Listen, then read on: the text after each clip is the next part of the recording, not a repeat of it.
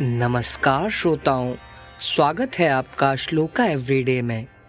आज का श्लोक है, इस ज्ञान पर आधारित, कि हमें किस प्रकार के मनुष्य के साथ कभी भी समय व्यतीत नहीं करना चाहिए। यह श्लोक रामायण से लिया गया है।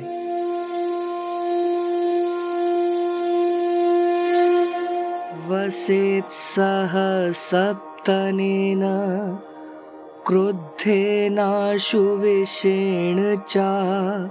नातु मित्रप्रवादेन, संवसे शत्रुसेविना।